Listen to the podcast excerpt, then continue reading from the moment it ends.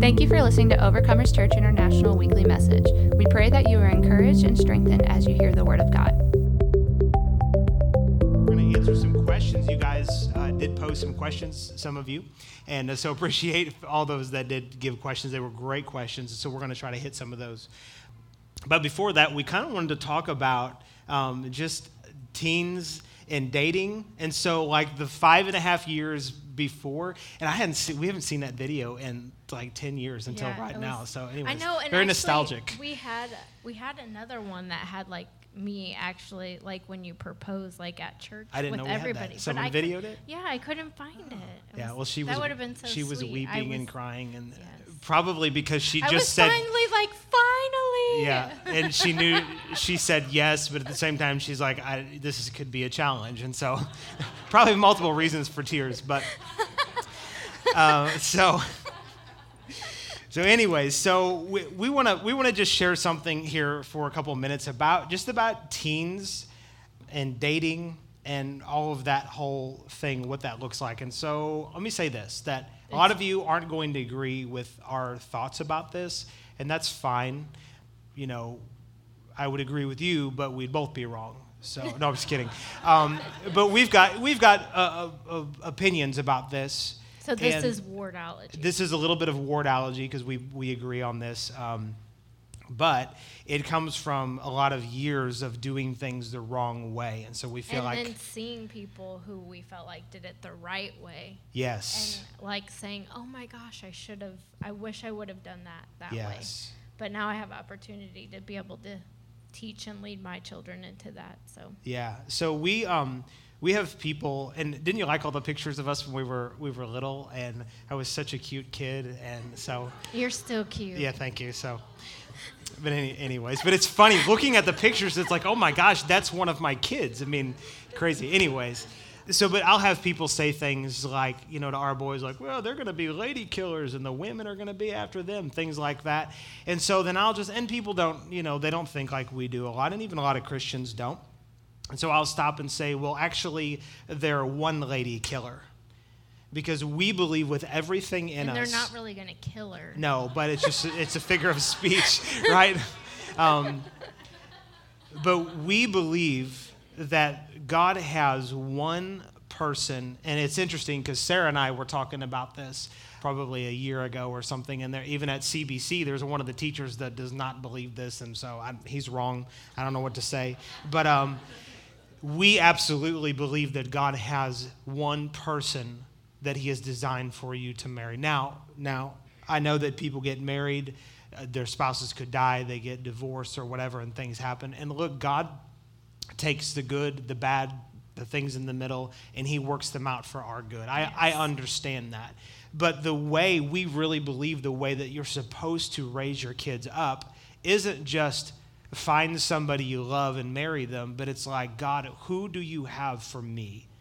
And we are right now praying over their spouses, whoever Yes. they're going to be in the future. And we believe that their parents are praying over our kids. And so the idea is that you find out who the Lord has for you simply by seeking Him.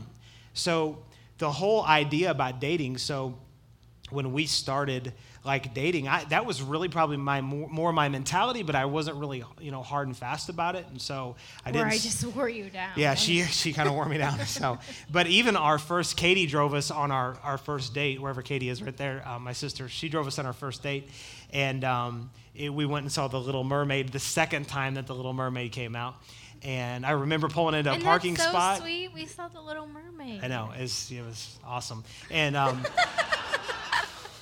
so I re- even remember pulling into a parking spot. Katie was driving because we couldn't we couldn't We drive, but. I was I was like, we are absolutely not ever going to go on a date by ourselves. We will always be around other people. That didn't last long. We'll explain that in a minute. But when we the first date we went on and Katie was driving, there was we were trying we were running late for the movie and we could not find a parking space. And we found one at the other end. I'm like, there's one. She said it's too tight. I'm like, no, you can make it. You can make it. And, she's she she's turning in. It is like. And so there was red paint left on the car next to us. And so, We're like, we have to go. and I was like, Katie, I told you you couldn't make it. What are you doing? So, anyway, so that was our that was our first our first date. So, It But- ended up too. Your dad was like at the mall and he was Yeah, like, because we went to the mall before. yeah, and he was like, oh my gosh. Yeah, he thought we thought he was spying on us when he wasn't spying on us, and so, anyways, um, so we what happened after that was like I was pretty steadfast, like we're we're not going to be alone, and we're only going to go on dates. Well, that it didn't take long for that to change. So this is my philosophy about about dating and how the Lord has made uh, people. First of all, you don't fall in love. You you meet the one that God has for you, and you learn to love them properly. yes. Because a lot of the reason we have problems in marriages today is because after a year, two years, three years, five years, you lose the honeymoon stage. How many of y'all can relate to that after you got married? Come on now, be honest. Are we the only ones? We're the only, we're the only honest ones, apparently. I don't know. But you, you lose some of that. But when it's not based on emotion, but based on God's brought me to this person. And see, the thing is that even after you get married, they become the right person. How many of y'all know what I'm talking about? You don't go back and go, well, I could. You don't do that. You, they, they become the right person. And so you learn how to love them. But very naturally speaking, when men and women come together, what women are after is different than what men are after. They want connection, they want communication. And I don't have to tell you what guys are after.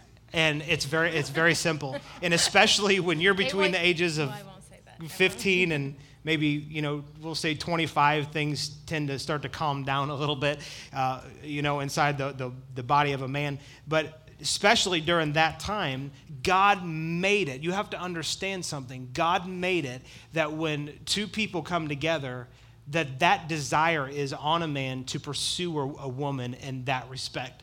So this is why we've come to the point to where like when it comes to dating we love courting um, groups of people, things, things like that, to where it stays healthy. Because as soon as those two start to go off by themselves, I'm not saying it can't be healthy, but I'm saying it's almost impossible for it to stay healthy.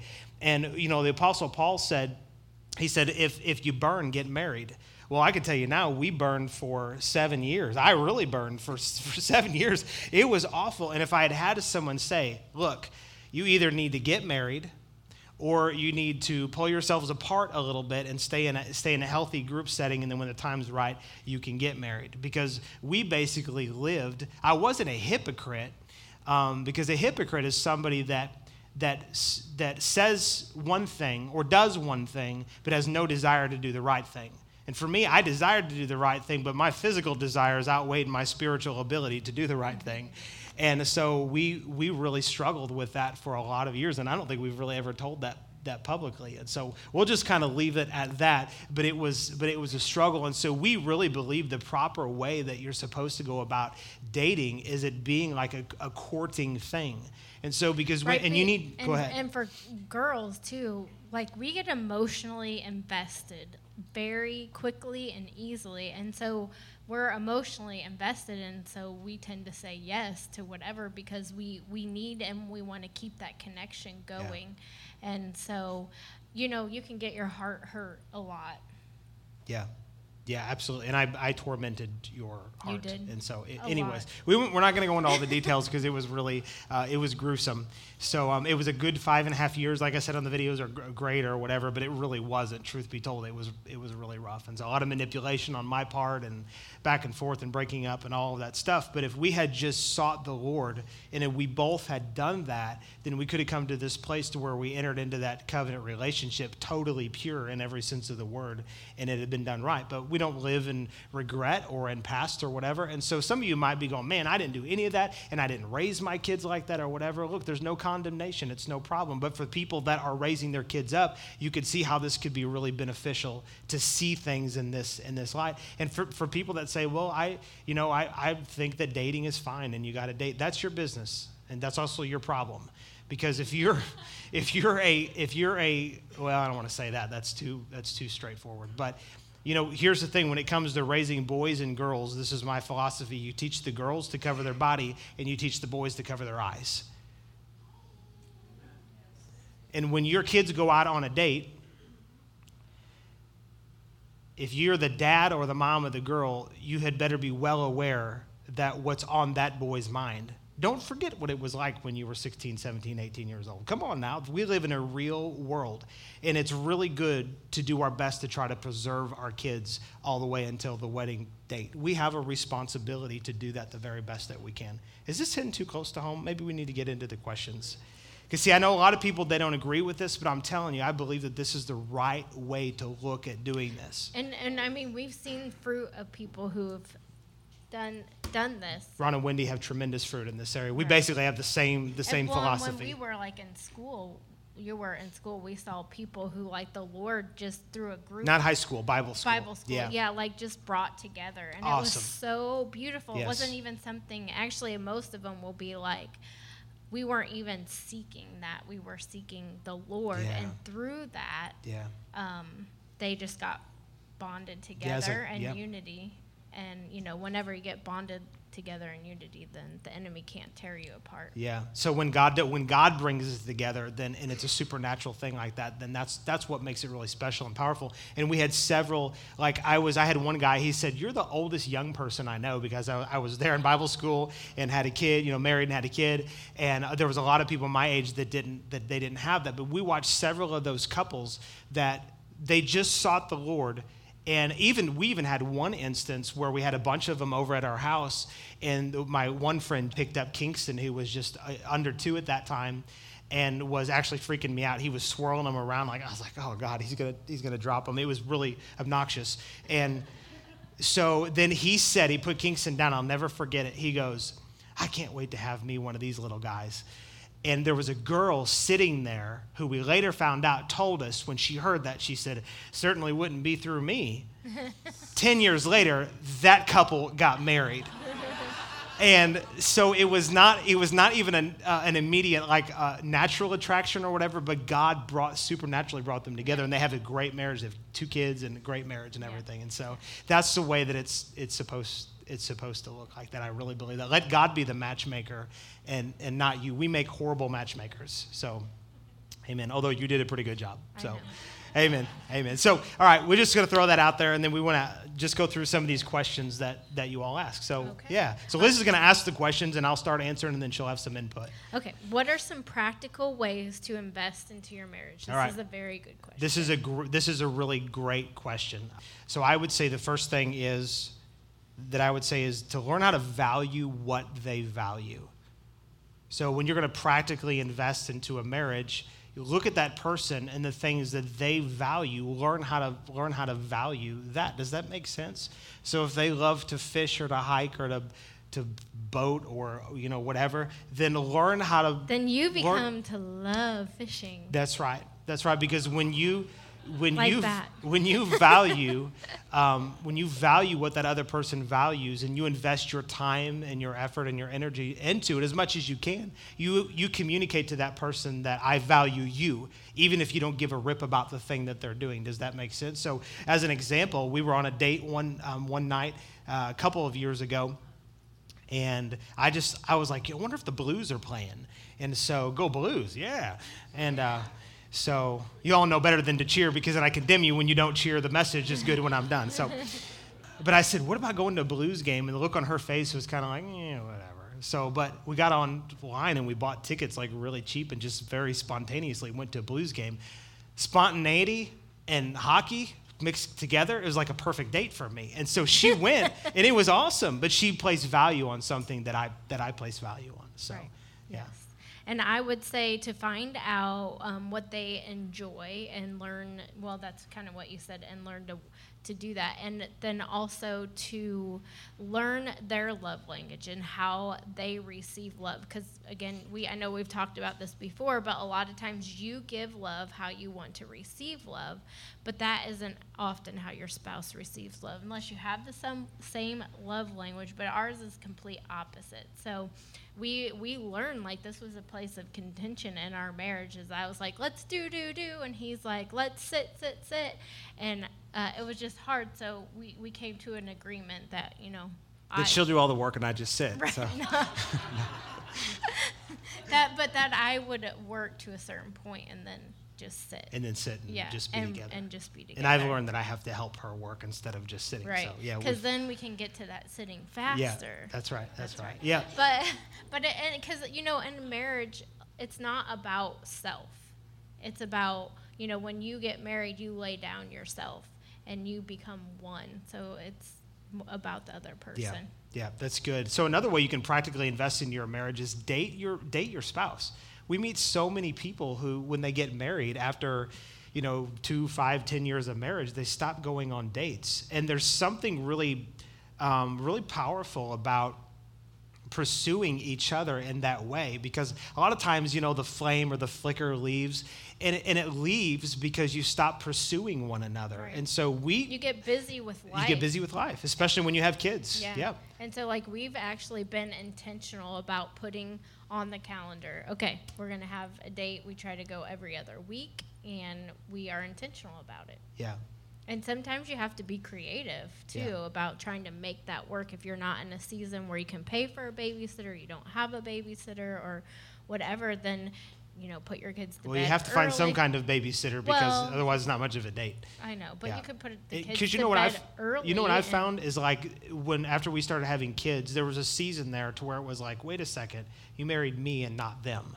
and sometimes sometimes people can end up almost kind of resenting their kids if they're not careful, men, because it's like the the kids take so much from the mom, and the moms have to learn to break away from time to time and find a, a good, healthy, appropriate babysitter or whatever, and be able to go and do something. And if it's and if you're in a financial crunch or whatever, and don't feel like I don't have the money, look, you don't have to make it extravagant. Just go for a walk. Not I was gonna say down by the river, not right now, um, but you know you can go for a walk by the river or around the lake, or you can just go sit somewhere in a park and talk or whatever. People, that's a good way to just you know have that interaction. But you need to you need to go on dates. That's really really important, especially. But even I was gonna say especially people with kids. But I found that people even after the kids leave that a lot of times it's like, well, we have alone time at the house. It's diff- There's a difference between just being together and saying, baby, I'm taking you out and we're going to paint the town tonight or whatever. Like, you need to do that. There's something really special about doing that. so, Yeah, I um, agree. well, let's move on to the next question just for time's sake because we've got some more we want to get into. Okay, how can we improve communication in our marriage? Or how can you improve communication in your marriage? So this is this is one of the things that I've learned, and I'm still trying to practice. One of the things that I've learned is that you need to give up your right to be right. So in communication, um, there's a lot of like trying to get your point across, and the other person's trying to do the same thing. Well, when you just go in with an attitude of like, look, I'm going to give up my, you have a right to be right, you know. But when you just give that right up and say, I'm not going to be so staunch on always having to be right about everything, that will take you a long ways in your communication. Yes. and then for me, it's being a, a problem solver. Sometimes, So a lot of times, so that I had talked before about the internal dialogue that you have in your head. It can be positive or it can be negative, and a lot of times that internal dialogue will get you get you so worked up that you go to your spouse and you're like, ah, Yeah. and you're out of control and you say things that you don't necessarily mean to say. Whereas if you will just take time to say, okay, what are maybe some solutions to this? And it's not that you're, and if, if you want, like me, like I like to have that communication, I want you to help me kind of solve the problem, but here here i'm going to address the problem but then i also have some solutions so can you help me navigate through these solutions instead of coming at them and being like Wah! Yeah. Yeah, so then so I agree with that and so you make your your goal with communication is to solve whatever problem that you need to communicate about. If there were no problems, you you would have a lot less to communicate about. The communication would still be important, but a lot of what we communicate about is how much money we have in the, the bank account and what's happening with the kids. And one of the kids was totally rotten to the other one while you were gone away at work or just it, it always revolves around a lot of problems so when you come in and you're only dealing with problems and you don't bring solutions that causes a lot of frustration so one of the ways that you can improve your communication is be a problem solver and so before if you if you know the problem and you're the one communicating it before you just throw the problem out there come already come in with one or two or three solutions with something to try and to try and help that situation instead of just throwing it out and say now you deal with it right because then when you're communicating too you're become you're a team you're united Yeah. working towards the same goal That's right. Yeah, Yep. that's right. Good. Okay, how do you get your spouse to go from a good to a godly person so we can communicate on a spiritual level? My guess, they didn't put their name on this, but my guess is that this was probably a woman who wrote this. And the reason is is that we see this so much to where the the women are pursuing the Lord and they want to talk about the things of God. And I could be wrong. Maybe this was a woman, but it, this is usually what it is. And they just can't get their husband to get involved with the things of God. So my here would be my my answer to is twofold. Number one is pray for them. A lot of times people will complain, but they won't pray. And when I say pray, it's not like, hey, God, help them out. They're, they're really screwed up. I mean, really get to a place in your heart to where you don't just look at their problems, but you look at what could be and you begin to pray and prophesy over them concerning that. But at the same time, this is the twofold and the other fold is don't be pushy. A lot of times we get so um, so worked up about wanting to go to a place of being spiritual with our spouse and praying with them and i want them to go to church and they just won't worship with me and when i talk about god they shut down Look, they've got things that they're dealing with that yeah they should be at a place where you can talk about the things of god but if they're not don't be pushy because nothing says that i'm not like god like being pushy with somebody Right. Hello. Let me say that again. Nothing says I'm not being like God, like being pushy with somebody. God is never pushy with us. Right. God love love does not force itself in there. And so he's that way with us. So we have to be that way. Yeah, I was going to say God is super um, patient with us, very long suffering. That word comes out. Like, how many times do we, you know, the Lord's wooing us and we're like, uh, whatever. And then he keeps wooing us. And so, Yeah. and he does it with love and patience and mercy. And so that's the approach that we would have. Yeah. That, that we should have towards our spouse. Um, is that, you know, continually ask the Lord when Kent said pray, but pray that you have eyes to see them like God Oh, sees that is them. so important. because yes. a lot of times because we're so close, we see their faults, we see their the things that they're not good at, but we need to look at you know look at them in the eyes of the Lord. Yeah, I've seen a lot of times. it changes our our perception. It changes our love for them. It changes our compassion. It allows us to be long suffering. I've seen often that one person will see the other person needing to change and they be, they become pushy and it really drives that person away. And there's a verse, and it could go both ways, but there's a verse that says that it's better to live in the corner of an attic than in a house with a nagging wife. Um, actually, I think it says a quarreling wife, and then there's another verse that says the nagging wife is like a dripping faucet.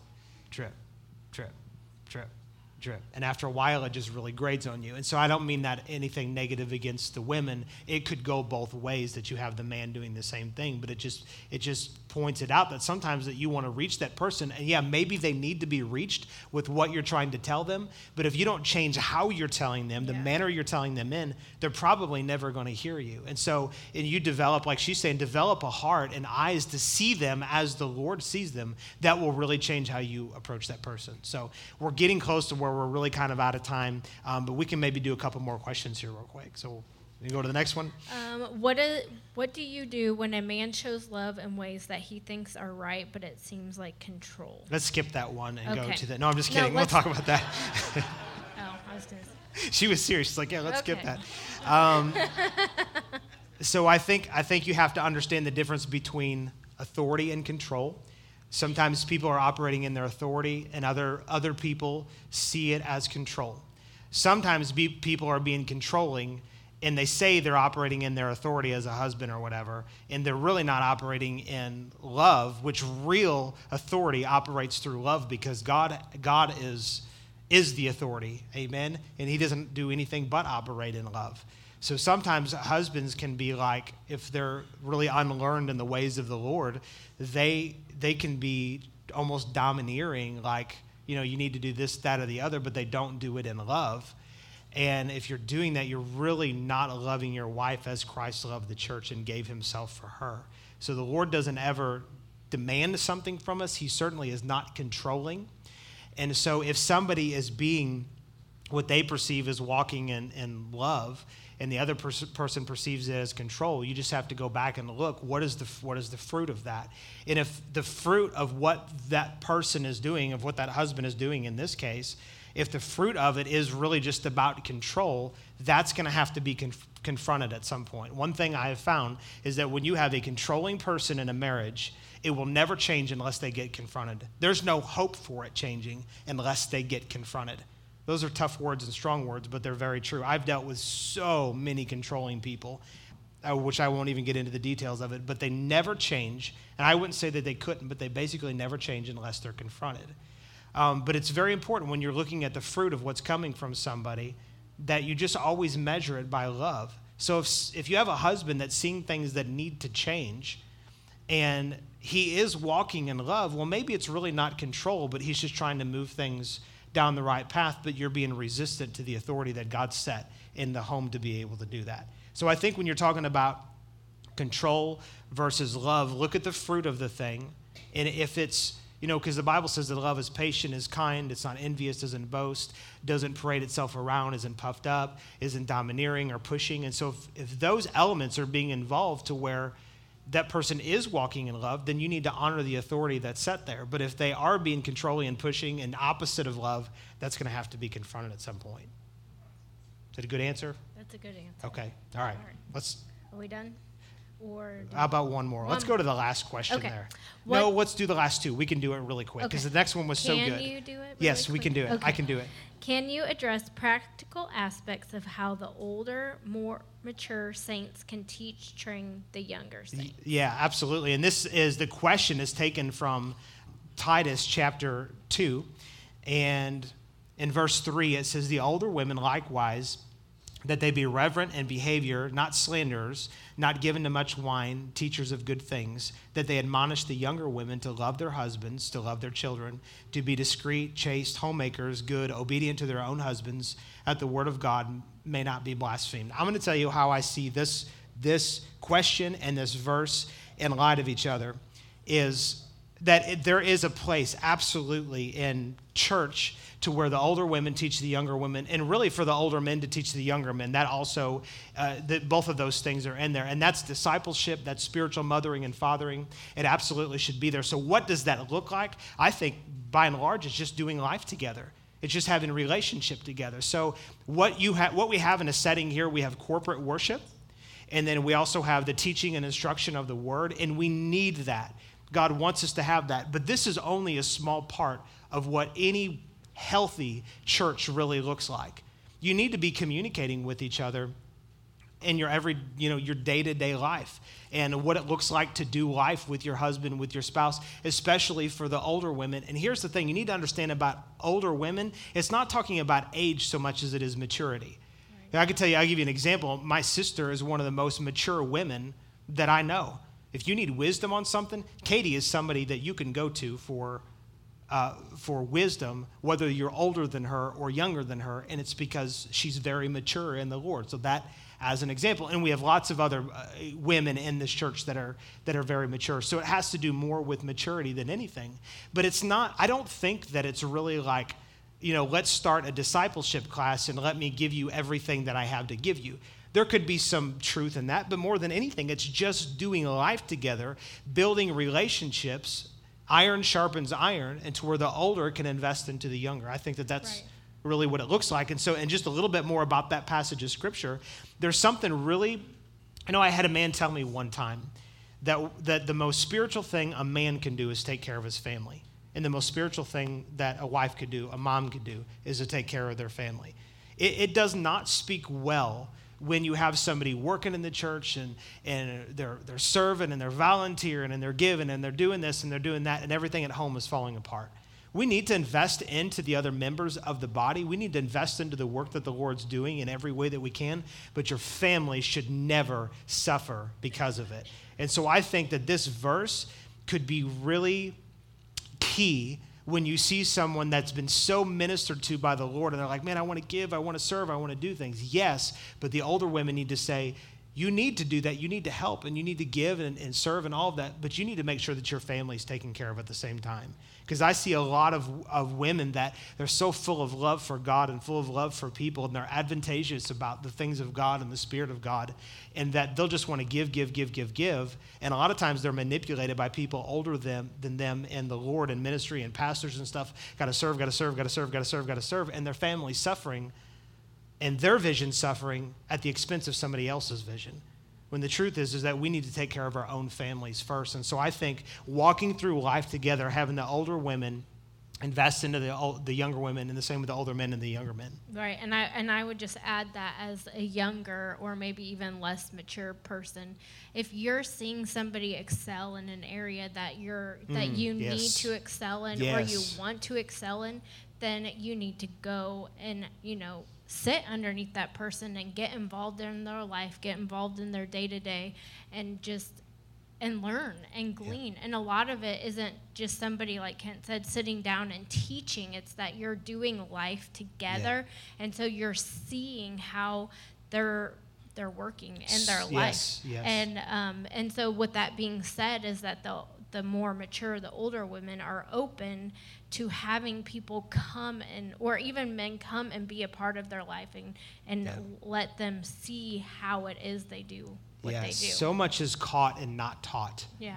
There's a lot that gets taught and there's a place for teaching and this this verse even talks about let them let them teach but another translation maybe it was this one talks about it admonishing and there's different words there so it's more than just hey let me give you information but it's let me show you how to walk this this very thing right. out and that that is so key Yes. Yeah, absolutely. All right. So, what does it mean to lead my family? This is the last question, and then yes. we're, we're going to call it quits. So, what does it mean to lead my family? Um, so, I would say, first off, you're already leading your family.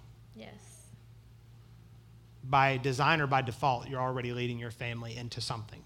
So, I think the question could be it's a great question, but we could maybe rephrase it a little and say, what does it mean to lead my family into victory? or into what God has for us or into a great family vision or whatever, you know, however you want to phrase it. And so I think that the, the answer would be that you need to be, and really just go back to the, the, question, the heart of it. How do I how do I lead my family, or what does it mean to lead my family? You need to lead your family with vision and with purpose, and be intentional yes. in leading your family. And I'm man, I am learning this. Liz and yeah, I are learning this. Like something that we, we've been doing, but we wouldn't necessarily use that language about being intentional, but like the word. Well, I just used it. Well, you did, but no, that's like new. Like being yes. being intentional, yeah. having goals, yes. having vision, and setting that forth, and then talking about that within your within your spouse, yes. and then within your family, yeah. because you you are doing something, whether you're intentional or not. You have a so cul- be intentional. You have a culture in your household, be it by design or by default, and it's because you either lead lead by design or by default. And so what so then I think what could go with that is like like how do you lead your family? And so I wrote down a couple things here that I think are really important. So it's not just what does it mean to lead, but then how do you actually do it? What are the actions that that looks like? And here in Acts chapter um, 20, I love this, and I'm going to turn here real quick, and I'm just going to read it as soon as I get there. But Acts chapter 20, and in verse 25 Actually, let's go to verse, yeah, let's go to verse 25. And it says, I, and indeed, and this is Paul speaking to all of these ministers, all of these leaders from the church of Ephesus. And it says, I indeed, uh, now I know that you all, among whom I've gone preaching the kingdom of God, will see my face no more. Therefore, I testify to you this day that I am innocent of the blood of men, for I have not shunned to declare to you the whole counsel of God. Therefore, take heed to yourselves and to all the flock among which the Holy Spirit has made you overseers to shepherd the church of God, which he purchased with his own blood. And this is not the verse that I was looking Mm-mm, for. But I'm really, really close. I think it's nice. Go ahead and give him your answer, and then I can give okay. him mine. Oh, there it is. I just started too late. Verse 17. Verse, verse 17. From Miletus he sent to Ephesus and called the elders of the church. And when they'd come to him, he said to them, Here it is. You know from the first day that I came to Asia and what manner I always lived among you, serving the Lord with all humility. If you want to know how, how to be a great leader, example in humility. Because what you're doing, your kids, your family, especially for you men, they are going to copy what you do way more than what you say. Yes.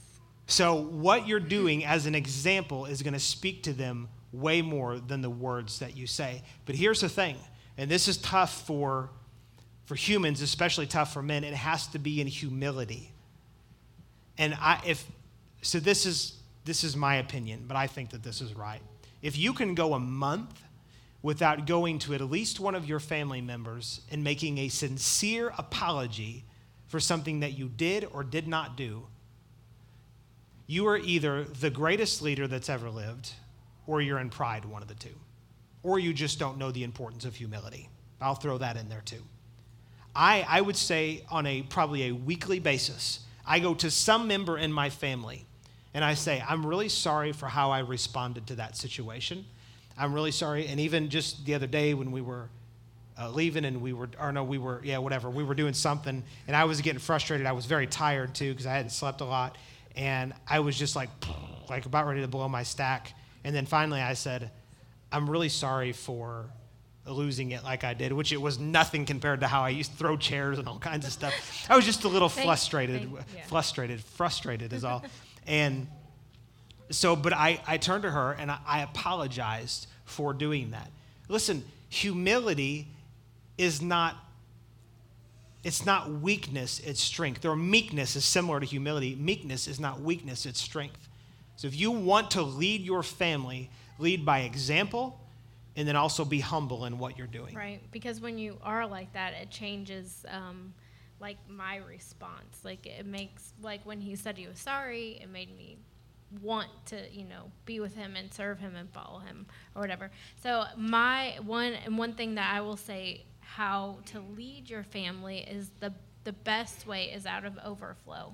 Because you can't give something that you don't have. Or when you do give it it's not very good because you're giving it out of nothing instead of out of overflow. So your time with the Lord, the time that you spend, the time that you're intentional about going, getting something from the Lord, and it's not actually just getting something from the Lord, but it's just being with the Lord will make really good things flow out of Yes. you. It changes your position. It changes you knowing your position. Yes, that's right. And that goes back to the verse I read that was the wrong verse. Verse was actually is a great verse.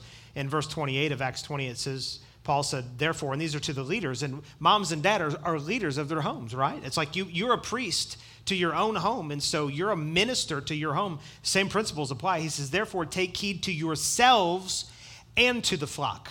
So if you're not taking care of yourself first and your needs with you and your relationship with the Lord first, you won't do it out of that overflow. That Right. overflow absolutely won't be there. Let me give you one more thing here in light of this question about, you know, how do, how do you lead or what does it mean to lead your family? Philippians chapter 2 and in verse 5 it says, "Let this mind be in you which was also in Christ Jesus, who being in the form of God did not consider it robber, robbery to be equal with God."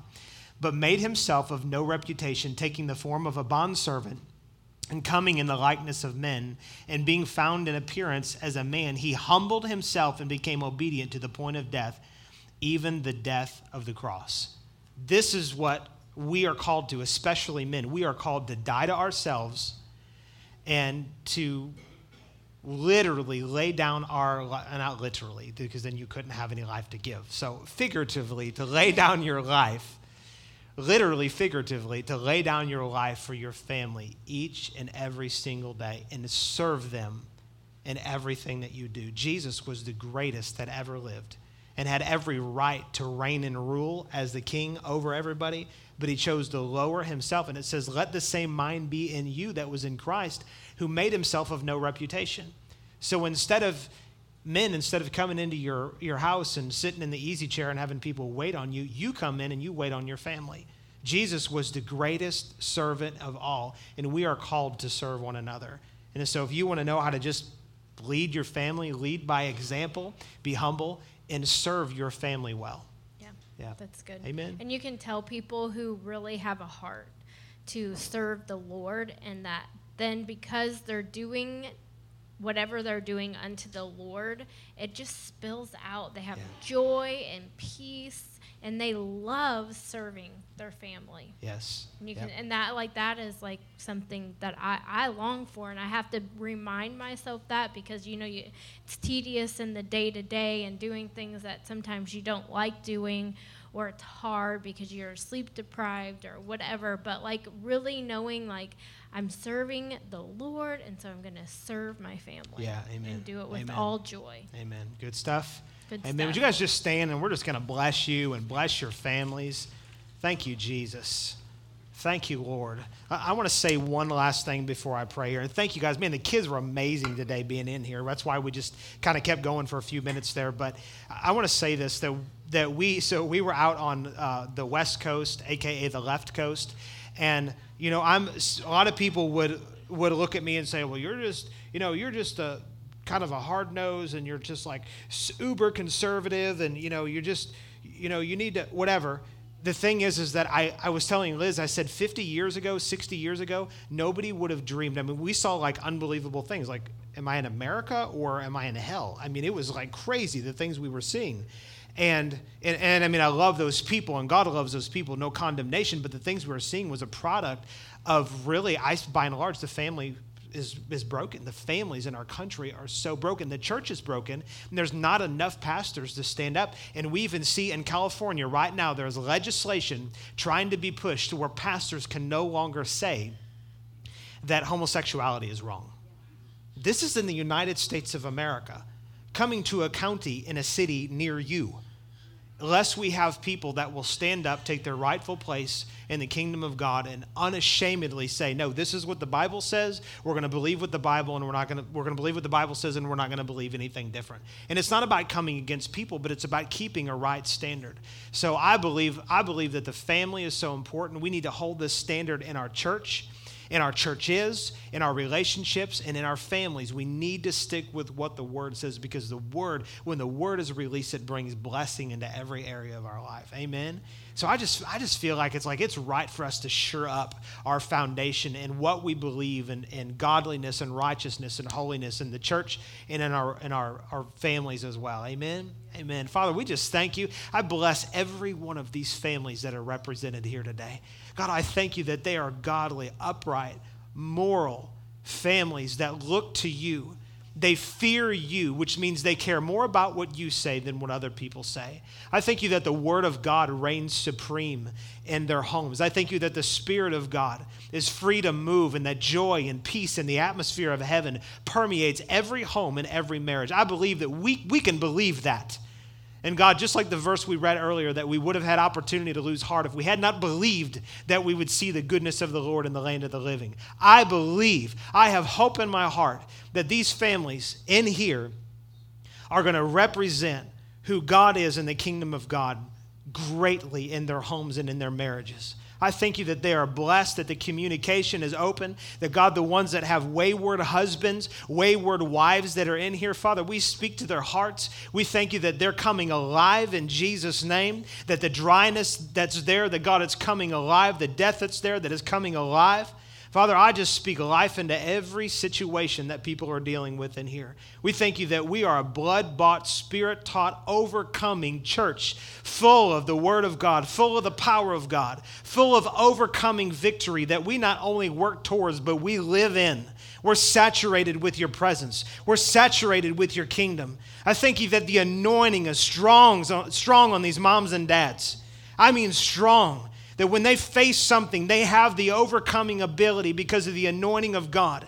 Instead of cowering down, they rise up against the accusation, against the bill, against the issue, against the problem. They rise up in victory and say, I'm not going to be overcome, but I am going to overcome by the blood of the Lamb and the word of our testimony. And because I haven't loved my life unto death, it belongs to God, and in Him I have my victory.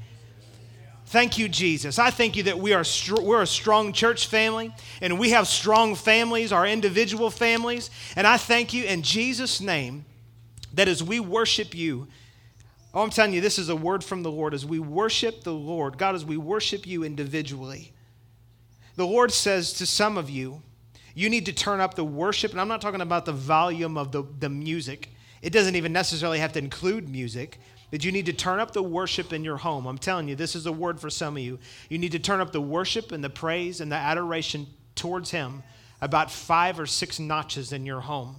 And what's going to happen is that it's going to begin to change the things, change the circumstances. But before it changes the circumstances, it's going to change you, your perspective, your heart, your hope, and your faith to believe God, to move forward and upward and onward, to change the things that need to be changed. And what's going to happen is that when we come in here, we're going to come to new levels, higher levels, greater levels, where we go from even having strong anointing to where the glory of God just permeates and we walk inside of this bubble every Sunday morning, every Wednesday that we're here, every special service, in the grace groups we come in together, and there's just an atmosphere of the presence of God that just permeates every area of our life. Can anybody say amen to that? Amen. In your name, Jesus. Amen. Thank you for listening to the weekly message. To find out more about Overcomers Church International and to hear more messages like this one, please visit our website at ociperryville.com.